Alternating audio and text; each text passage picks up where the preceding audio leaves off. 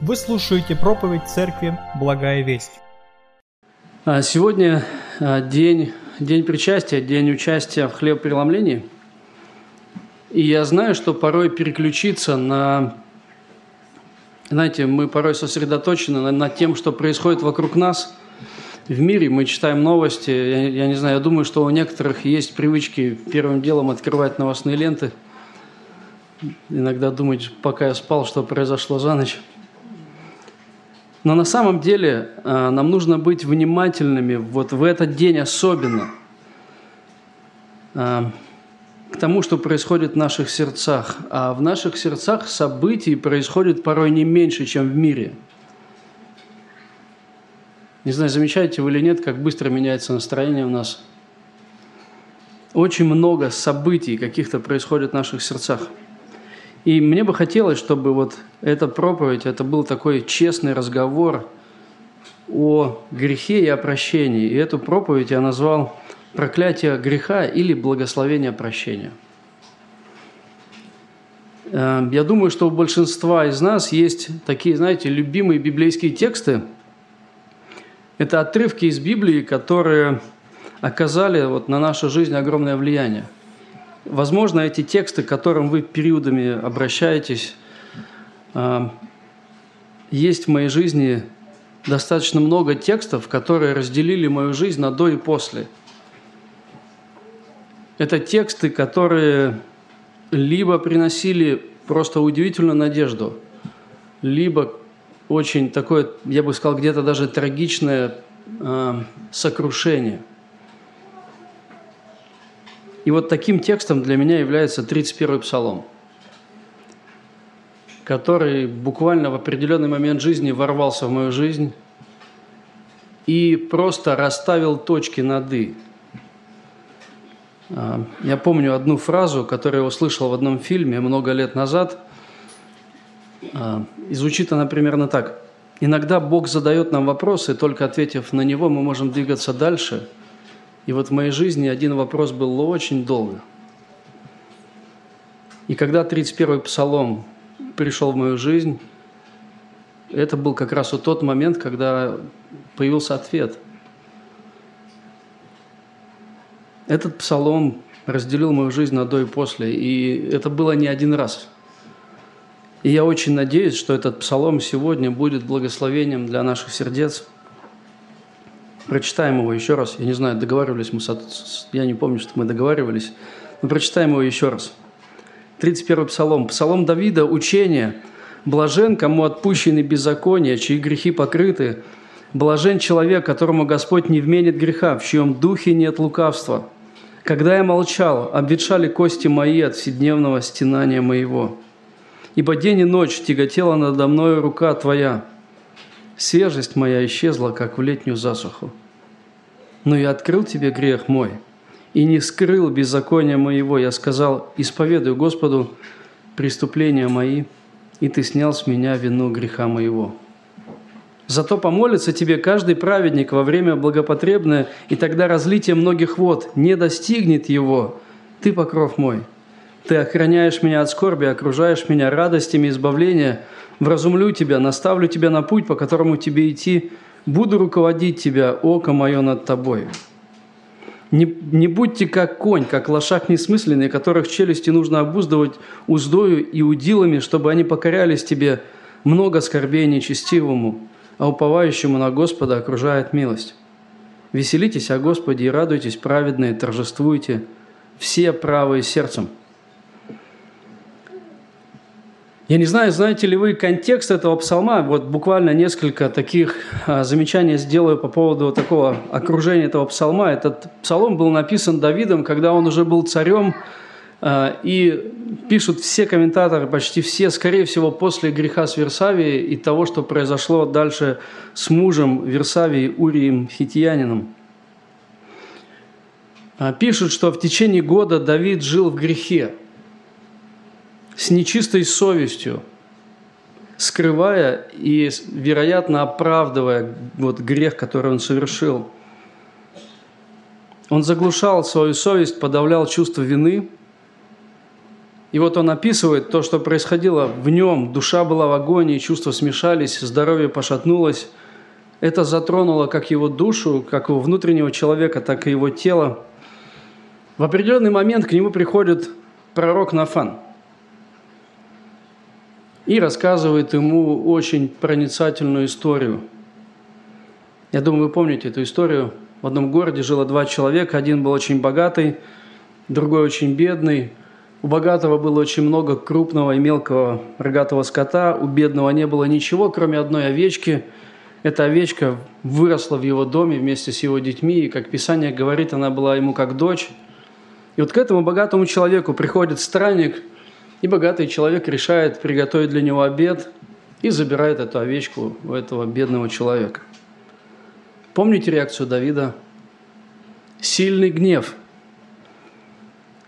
Давид воскликнул, достоин смерти человек, сделавший это. Он должен заплатить в четверо за то, что не имел сострадания. И помните слова Нафана? Ты тот человек. Ты тот человек. И мы знаем, что следом последовало покаяние Давида. И вот это покаяние, вот это то, что происходило в его душе, он как раз таки и пишет в 50-м псалме и в 31-м. И говорят, что, скорее всего, 31-й был написан после 50-го, как уже итог, как учение. И поэтому не зря здесь стоит вот это вот такое вступление коротенькое, псалом Давида учение. Этот заголовок стоит не просто так – он написан для того, чтобы никто не подумал, знаете, что этот псалом – это просто описание такого уникального опыта какого-то человека.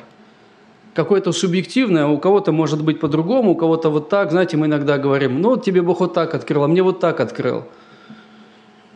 Недавно мы общались с одним братом, он говорит, ну, Бог тебе открыл, а мне нет. Чего ты ждешь? Но это псалом учения. Это то, что должен знать каждый верующий – более того, знаете, независимо от времени, будь то в Ветхом Завете или мы уже живем во времена Нового Завета, этот псалом очень актуален для всех.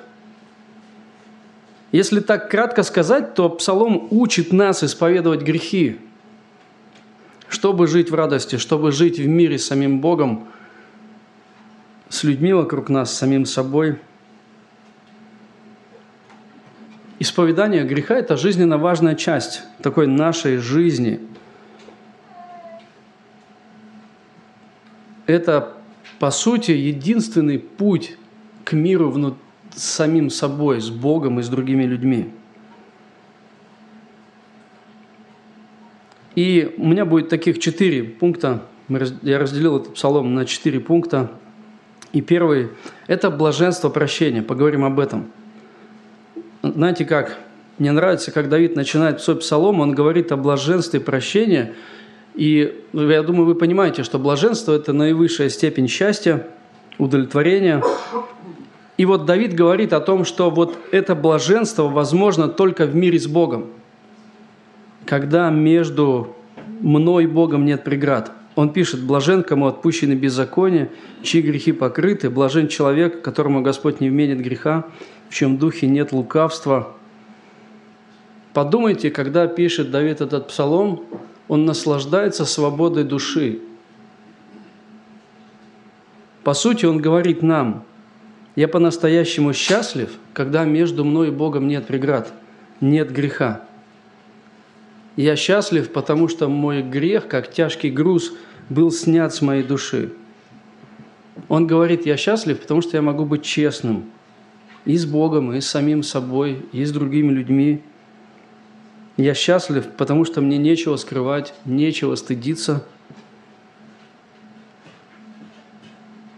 Когда вины больше нет, я счастлив, потому что совесть молчит, не потому что я ее заглушил, а потому что она уже чиста. И вот в таком состоянии человек на высшей степени счастлив. Я думаю, вы помните слова Августина, которого называли блаженным. Он пишет, я много раз уже читал эту цитату, «Ты создал нас для себя, и беспокойно томится сердце наше, пока не успокоится в Тебе». Когда этот псалом, можно сказать, ворвался в мою жизнь, это было примерно 10 лет назад, когда он особенным образом как-то оказал влияние на мою жизнь. Размышляя над этим псалмом, я прогуливался в парке. Это было, по-моему, субботнее утро. Я думаю, вы знаете, утром в субботу высыпают люди в парк, очень разные люди. И я помню, я сидел в парке, читал этот псалом, размышлял над ним – и видел, как один молодой человек, парень для 16, носит девушку на руках молодую, ей тоже, наверное, лет 16, вот они вот так вот кружатся, ну, так красиво, романтично. Тут же смотришь, э, там улыбающиеся бабушки с колясочками, внучат, они вот везут куда-то. Э, молодые мамы, папы гуляют с детьми. Это красиво молодые ребята, которые катаются там на велосипедах, на скейтбордах, все что-то улыбаются, как это кажется вообще жизнь прекрасна. Довольные алкоголики, которые спешат наконец-то распить вместе. А, я вот смотрю и думаю, на самом деле так много людей вокруг нас – постоянно что-то сделают, делают своей жизнью, чтобы стать счастливыми. Постоянно. Чтобы наполнить свою жизнь минутами радости, смыслом, покоем. Это то, что объединяет всех людей. Вот это стремление обрести покой и счастье. Не знаю, просто попробуйте как-нибудь в субботу выйдите в парк – я хочу вам прочитать одну цитату. Ее написал Блес Паскаль. Это очень проницательная цитата, которая как раз-таки говорит об этом. Он пишет так. «Все люди ищут счастья. Исключений не бывает. Какими бы разными средствами они ни пользовались, все они стремились к этому результату. Причина, по которой некоторые люди отправляются воевать, а другие этого избегают, одно и то же – желание. И в тех, и в других, которому служат с разных точек зрения – Воля никогда не делает ни малейшего шага, кроме как к этой цели. Таков мотив каждого действия любого человека, даже тех, которые вешаются. И все же, хотя прошло столько лет, без веры ни один человек не достиг того, к чему постоянно стремятся люди. Все недовольны, князья и подданные, дворяне и простолюдины, сильные и слабые, ученые, невежды, здоровые и больные – люди всех стран, всех времен, всех возрастов и в любых обстоятельствах. Испытание столь долгое, столь непрерывное и столь единообразное должно непременно убедить нас в нашей неспособности достичь блага собственными усилиями. И дальше он задает такой хороший вопрос. Что же тогда возвещает нам это желание и эта неспособность, как не то, что когда-то в человеке было некое истинное счастье – от которого ему остался лишь отпечаток и опустевший след. Счастье, которое люди потеряли, которое он тщетно пытается заполнить тем, что его окружает. Может, всего этого недостаточно, ибо бездонная пучина не может быть заполнена, может быть заполнена лишь бесконечным и неизменным объектом, то есть лишь самим Богом. И вот этот опустевший след – люди пытаются заполнить. И делают очень много, очень разные действия, чтобы быть счастливыми. И, и Давид, он пишет о том, что вот путь к счастью – это путь через исповедание греха, через путь, когда мы обретаем прощение Божие. Буквально вчера я прочитал одну историю, которая Э, как-то, знаете, позволило мне немножко прочувствовать вот то, о чем пишет Давид. Эта история затронула струны моей души, и вот э, я вам расскажу ее. Это история о друге начальника тюрьмы, который однажды ехал в поезде, и вот он едет в поезде и видит рядом молодого человека, который очень сильно удручен и печален, он сидит с поникшей головой, они начинают общаться – и он выясняет, что этот молодой человек едет из мест заключения, из мест лишения свободы. Он очень удручен, потому что его жизнь и его арест навлекли очень сильную тень на его семью. Ну, фактически, да, его жизнь, она, можно сказать, растоптала жизнь его семьи. Вот прошло там как несколько лет, и не знаю сколько, и вот он едет домой. Он потерял, он фактически потерял с ними связь, и у него в сердце теплилась надежда, что, может быть, э, связи не было, потому что они слишком бедны, может быть, неграмотны. Ну вот какие-то есть объективные причины, почему он э, не, не, не смог связаться с ними. Но у него был план. Перед освобождением он написал своей семье письмо. Он написал им с просьбой простить его, и если они будут способны его простить, а, чтобы они повесили белую ленточку на яблоню, которая будет вот а, мимо путей, где он проезжает. То есть вот эти пути, где он проезжает, была их какая-то маленькая ферма, и он попросил, он говорит, повесьте белую ленточку на яблоню, которая около путей, чтобы я мог увидеть, что я прощен. Если этой ленточки не будет, я проеду мимо и больше никогда вас не побеспокою. Я исчезну из вашей жизни. И вот они едут вместе, уже приближаются, он видит эти знакомые места. Там было написано так, что он не выдержал этого напряжения по мере приближения к своим родным местам. Он попросил пересесть этого человека. Он говорит, посмотрите вы на эту яблоню, вы ее увидите. И вот они проезжают мимо яблони. Этот молодой человек, его глаза наполняются слезами. И человек, который сидел с ним, он говорит ему, все в порядке. Все дерево белое от лент. Все дерево белое от. И вот теперь подумайте, что происходило в душе заключенного – который был готов, так скажем, больше не побеспокоить свою семью. И когда он, может быть, он кинулся и увидел эту, э, эту яблоню, подумайте, подумайте о той радости и освобождении, которая произошла в его душе. Я думаю, знаете, это не кратковременная радость, а, которая через 10 минут, а, как из-за греха, грех нам тоже порой несет радость, какой-то период времени, а потом боль, это на самом деле новая жизнь. Это новая жизнь. И вот теперь подумайте о том, что когда Давид открывает Богу грех, он испытывает радость. Все дерево белое от.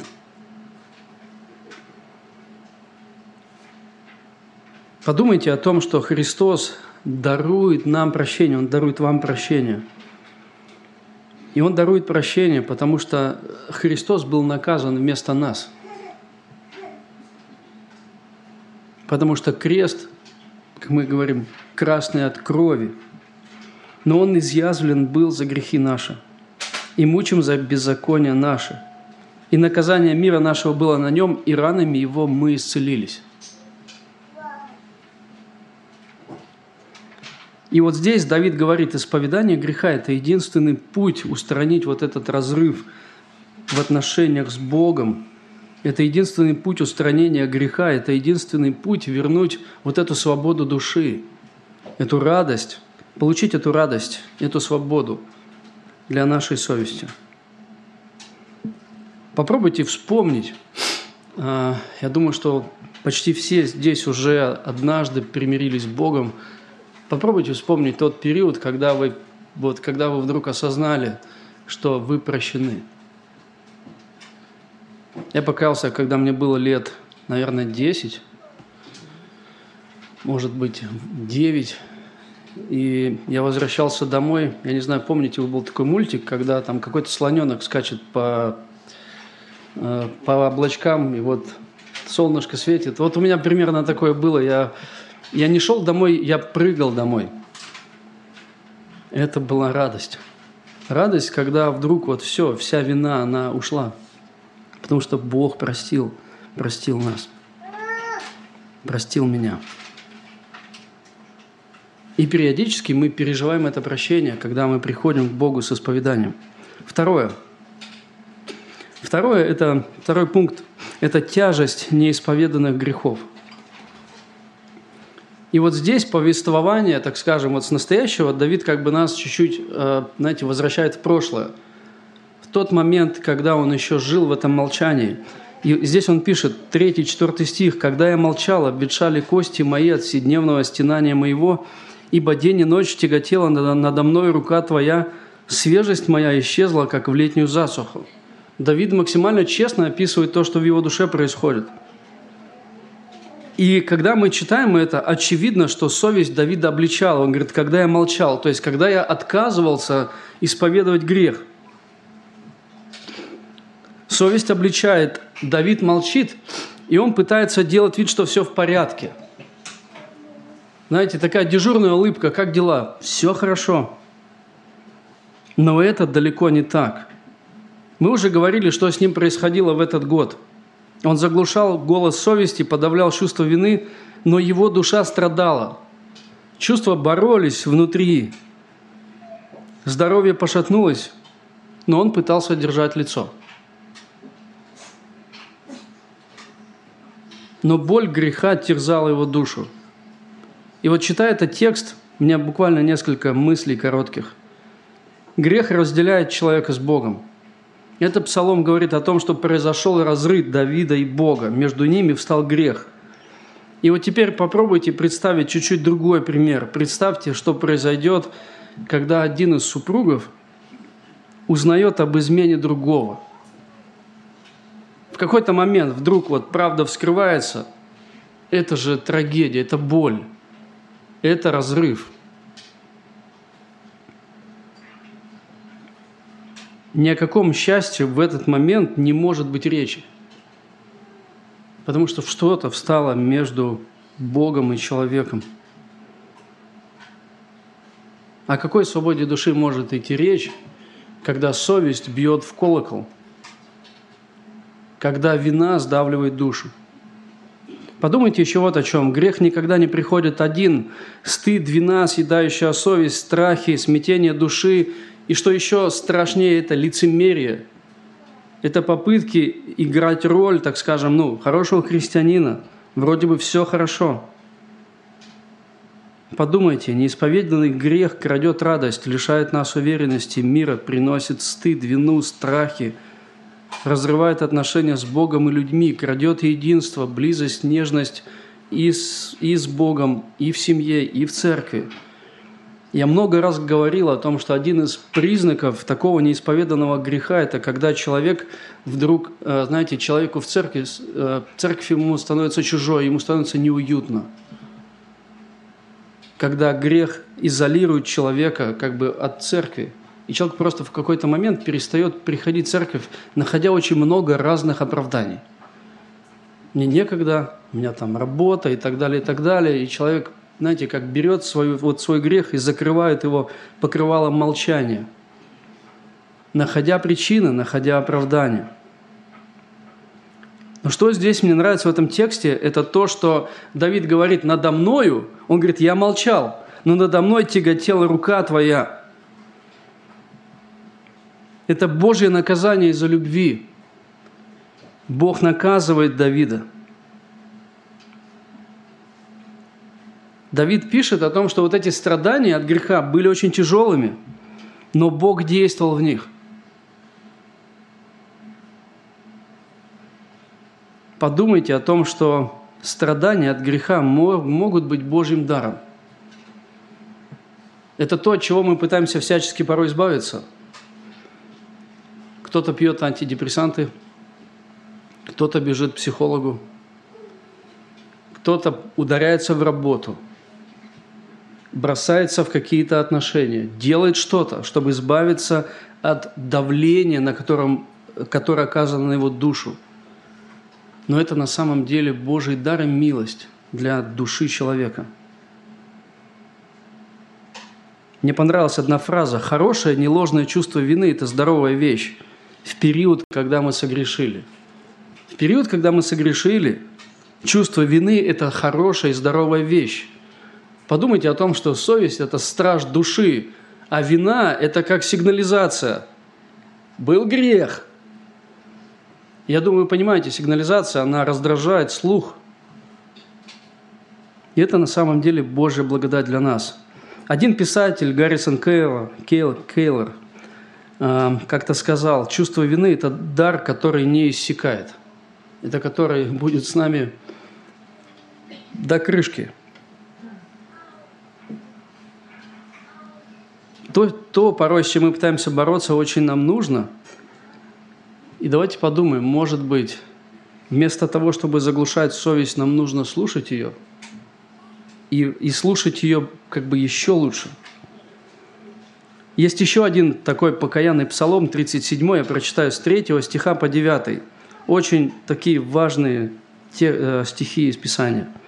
«Ибо стрелы твои вонзились в меня, и рука твоя тяготеет на мне, нет целого места в плоти моей от гнева твоего, нет мира в костях моих от грехов моих, ибо, беззакония мои превысили голову мою» как тяжелое бремя тяготели на мне. Смердят, гноятся раны мои от безумия моего. Я сагбены совсем паник, весь день хожу, сетуя хожу, ибо чресла мои полны воспалениями, и нет целого места в плоти моей. Я изнемог, я сокрушен чрезмерно, кричу от терзания сердца моего». Это вот еще одни такие описания момента, когда да, человек живет в грехе. Мне понравилась цитата Тима Келлера, который уже с Господом очень такая нужная цитата, которую я сегодня буквально в метро прочитал, пока ехал. Некоторые страдания даются нам для того, чтобы наказать и исправить человека за неправильный образ жизни, как в случае с Ионой, когда, которому угрожала буря. Некоторые страдания даются не для исправления прошлых ошибок, а для предотвращения будущих. И некоторые страдания не имеют иной цели, кроме как привести человека к более пламенной любви к Богу – и таким образом, чтобы человек обрел окончательную покой и свободу. То, что мы порой пытаемся избежать, на самом деле нам очень нужно. Мне понравилась еще одна фраза. Если мы не слышим Его Слова, то есть Писания, то мы будем, то мы будем испытывать тяжесть Его руки, потому что Бог любит нас – Потому что это наказание, которое, наказание, которое посылает Бог в жизнь Давида и в нашу жизнь, это его любовь и милость к нам. Я думаю, мы все читали такой, наверное, непопулярный текст из послания к евреям, 12 глава. «Вы еще не до крови сражались, подвязаясь против греха», 4 стих, «и забыли утешение, которое предлагается вам, как сынам. Сын мой, не пренебрегай наказания Господня и не унывай, когда Он обличает тебя». Ибо Господь, кого любит, того наказывает, бьет же всякого сына, которого принимает. Всякое наказание в настоящее время кажется не радостью, а печалью, но после, наученным через него, доставляет мирный плод праведности. И вот теперь посмотрите, как это удивительно, так скажем, сочетается с тем, о чем мы читаем в 31-м псалме. Мирный плод праведности. Это радость, радость прощения. Есть одна история, которая очень иллюстрирует порой наше поведение. Однажды один студент решил постирать свои вещи в общей прачечной, но они были настолько грязными, ему было стыдно вот все это разворачивать. Он так в рубашку все скидал, в узел туго завязал, пришел в прачечную, кинул этот узел, постирал, вытащил его, кинул в сушилку, постирал с этим узлом, ушел домой. Представьте, каково удивление, когда он разворачивает рубашку, вроде бы Снаружи все чистое и сухое, но там все грязно. Ничего не изменилось. На самом деле, когда мы замалчиваем грехи, когда мы живем в этом молчании, мы можем делать вид, как будто все хорошо, знаете, одевать белую рубашку, улыбаться. Может быть, даже там семьи могут вот идти вместе за ручку, и казалось бы, все хорошо. Но это может быть далеко не так – грех остается на месте. Я думаю, вы понимаете, что это не статичная масса. Грех развивается, он не приходит один. Поэтому вывод очень простой. Исповедание греха – это единственный путь устранить разрывы в отношениях с Богом. Это единственный путь устранения греха, это единственный путь вернуть радость и мир своему сердцу. Не получится, знаете, чем-то заменить потому что все носит какой-то кратковременный характер. Третий – путь к прощению. Это пятый стих. «Но я открыл тебе грех мой, не скрыл беззаконие моего. Я сказал, исповедуй Господу преступления мои, и ты снял с меня вину греха моего». И вот путь к прощению есть несколько мыслей. Первое – нам нужно признать грех. «Но я открыл тебе грех мой и не скрыл беззаконие моего». Чтобы получить исцеление, нам нужно признать грех, что он есть, и это мой грех. Нам нужно вытащить грех наружу. Но я думаю, вы понимаете, чтобы парню нормально постирать вещи, нужно было развернуть их, а не сворачивать в узел. Нам нужно говорить о грехе с Богом. Есть несколько текстов. Притча, 28 глава, прочитаю вот два стиха. «Скрывающий свои преступления не будет иметь успеха, а кто сознается и оставляет их, тот будет помилован. Это 28 глава, 13 стих. И дальше 14. «Блажен человек, который всегда пребывает в благоговении. А кто ожесточает сердце свое, тот попадает в беду». Вот это молчание, это и есть ожесточение сердца. Когда человек продолжает, так скажем, да, противиться, а, противиться Божьей руке и Божьему голосу. Мы признаем грех, когда не ищем оправдания. Когда мы не объясняем, знаете, когда мы не объясняем грех а, сложившимися обстоятельствами. Я согрешил, потому что... Ну, потому что у меня детство такое. Ну, потому что я вырос в 90-е, я вам сейчас о себе говорю, как раньше я оправдывал свои грехи. Время такое, жизнь такая, мы такие. Я думаю, слышали такие фразы – когда мы не оправдываем грехи, там, не знаю, с, э, грехами других людей, ну, потому что я вырос в такой семье, чего вы хотите? Ну, меня так воспитали. Принимайте таким, какой я есть. Когда мы не оправдываемся, говорим, я согрешил, независимо от обстоятельств, которыми моя жизнь окружена. Я думаю, вы помните слова Якова, которые вот очень, так скажем, сильно обличают нас, но каждый искушается, увлекаясь и обольщаясь собственной похотью. Похоть же, зачав, рождает грех, а сделанный грех рождает смерть. На суде мы не можем сказать, Господь, вот я тут грешил, но потому что вот это, потому что вот это, потому что общество такое. Вообще ты знаешь, какое время жил? Конечно, нет. Все это будет просто глупыми оправданиями. Мы признаем грех, когда не ищем оправданий. Мы признаем грех, когда осознаем его серьезным – чем ближе мы к Богу, тем больше мы осознаем тяжесть греха, даже самых маленьких грехов.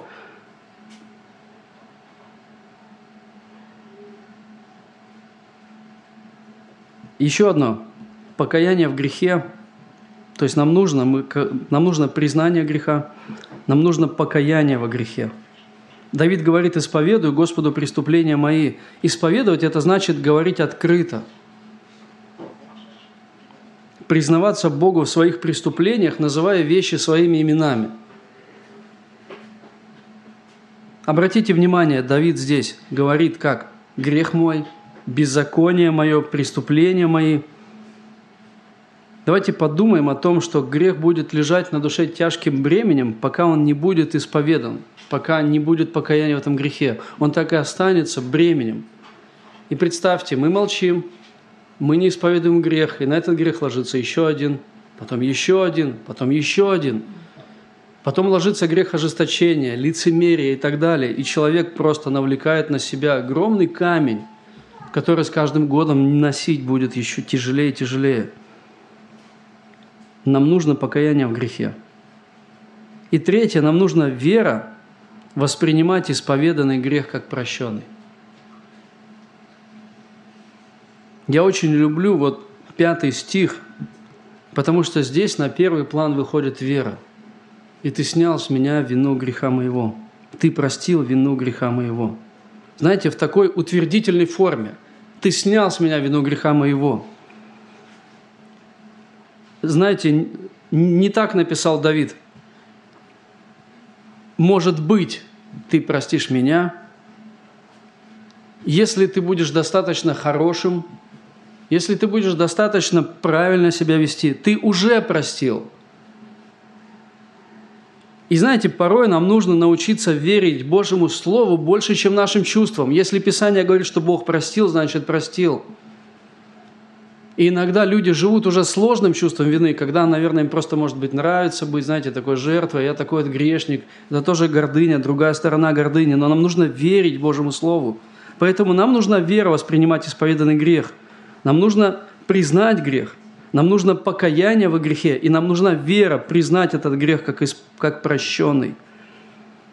Я думаю, вы помните первое послание Иоанна, первая глава, 9 стих, уникальное обетование. «Если исповедуем грехи наши, то Он, будучи верен и праведен, простит нам грехи наши и очистит нас от всякой неправды». И это уникальное обетование. Подумайте, если бы моя проповедь закончилась пять минут назад, было бы немножко грустно. Но мы читаем эти обетования – есть псалом еще 102, с 8 по 13 стих, просто уникальное Божье Слово для каждого сидящего здесь сердца.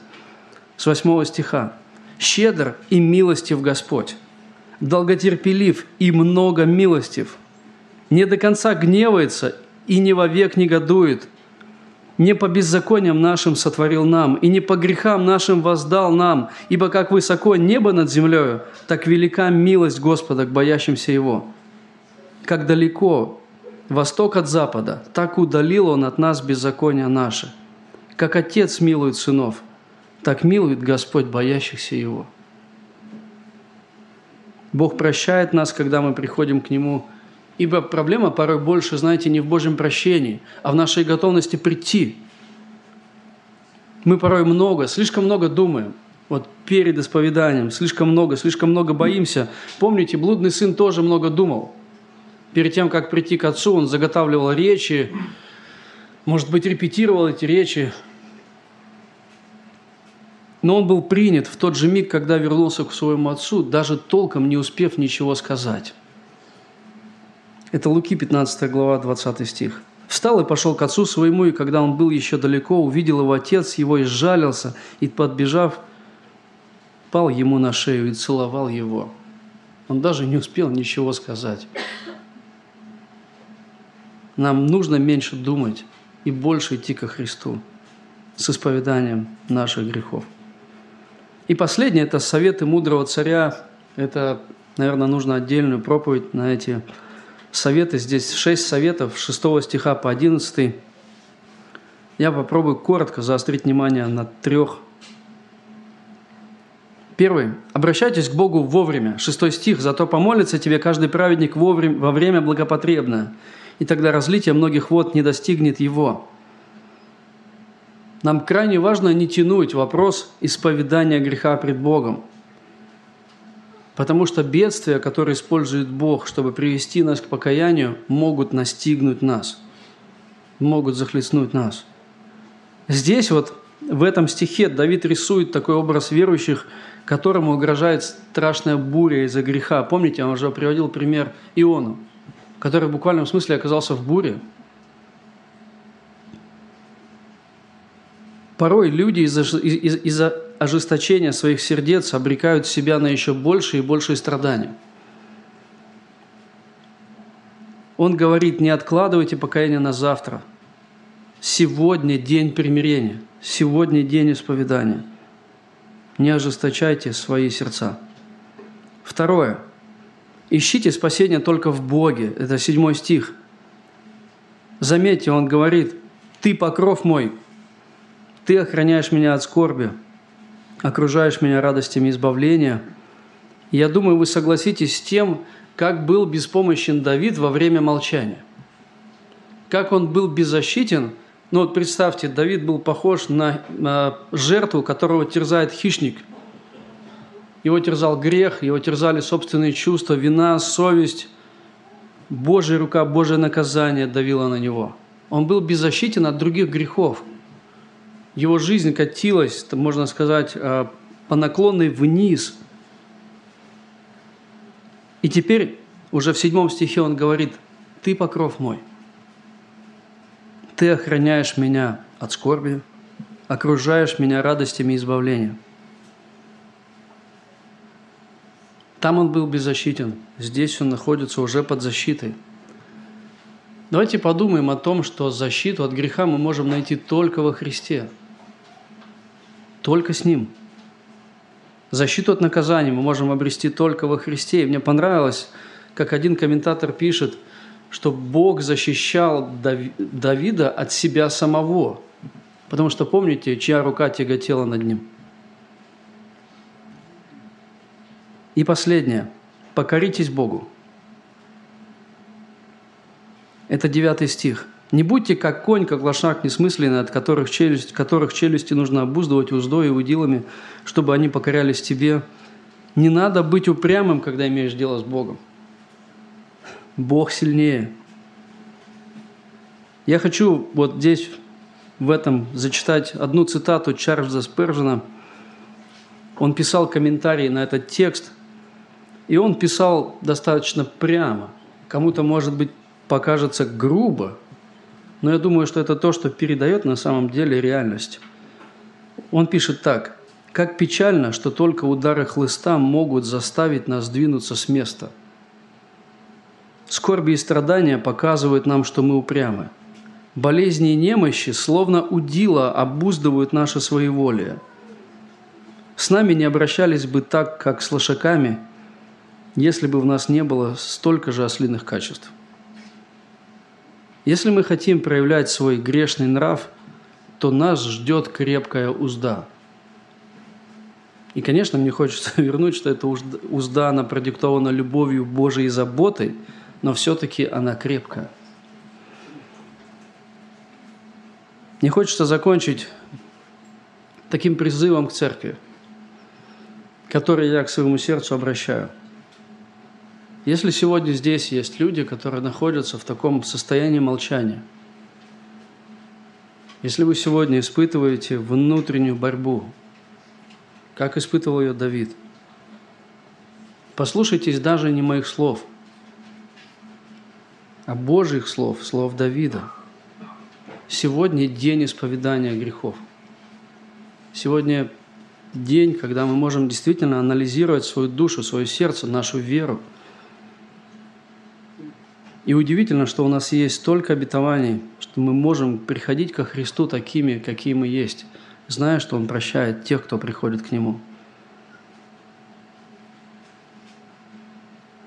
Я предлагаю сейчас помолиться и а, минуты три побыть нам в тишине, в молчании, чтобы каждый мог либо молиться молитвой исповедания грехов, либо просто молитвой благодарности – за то, что Бог трудится в вашей душе и в вашем сердце.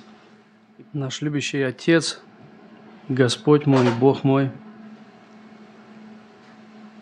Господь, Ты знаешь, что происходит и в моей душе, Ты знаешь, что происходит в каждом сердце. Ты слышишь, Господь, все слова, которые сегодня, сейчас, здесь возносятся к Тебе. Я так благодарен, Господь, за то, что мы знаем Тебя как Бога, который принял нас не из-за нашей праведности, не из-за наших достоинств, но потому что Христос был наказан вместо нас. Ты принял нас на основании нашей веры, нашего покаяния, нашей жизни покаяния. Я так благодарен за то, что мы знаем Тебя как Бога Великого, Бога Святого – Бога, который не терпит грех, и в то же время Бога любящего и милостивого, который нашел способ даровать спасение каждому, кто приходит к Тебе. Я молюсь, Господь, о том, чтобы наши сердца освещало Твое Слово, избавляло нас от греха, чтобы, когда это нужно, Твоя рука тяготела над нами – я так благодарен за то, что я вижу эту руку в моей жизни и могу, Господь, понимать, что это Твоя любовь и милость ко мне, к моей семье, к нашей церкви. Когда Ты, Господь, допускаешь проходить через страдания, через боль, и Ты говоришь, Господь, говоришь с каждой душой. Я молюсь, Отец, чтобы это время молитвы стало временем исповедания наших грехов, временем примирения – временем, когда боль сменится радостью, временем, когда вина сменится свободой, временем, когда Господь утомленная душа найдет отдых и покой. Я прошу, Господь, услышь наши молитвы. Ради Христа, ради Твоей славы, прими наше покаяние. Ты знаешь, Господь, о том, что есть то, что в моей душе необходимо, Господь, исповедовать, и то, что происходит уже довольно долгий период жизни. Я так благодарен Тебе за Твою благодать, которую Ты даровал Давиду, которую Ты даруешь нам. Спасибо Тебе, Иисус, за это время, за этот уникальный псалом, который просто удивительным образом служит моей душе. Молюсь во имя Иисуса Христа. Аминь. Местная религиозная организация Церковь Евангельских христиан-баптистов «Благая весть» зарегистрирована 24 июня 1999 года. ОГРН 103 773 974 3007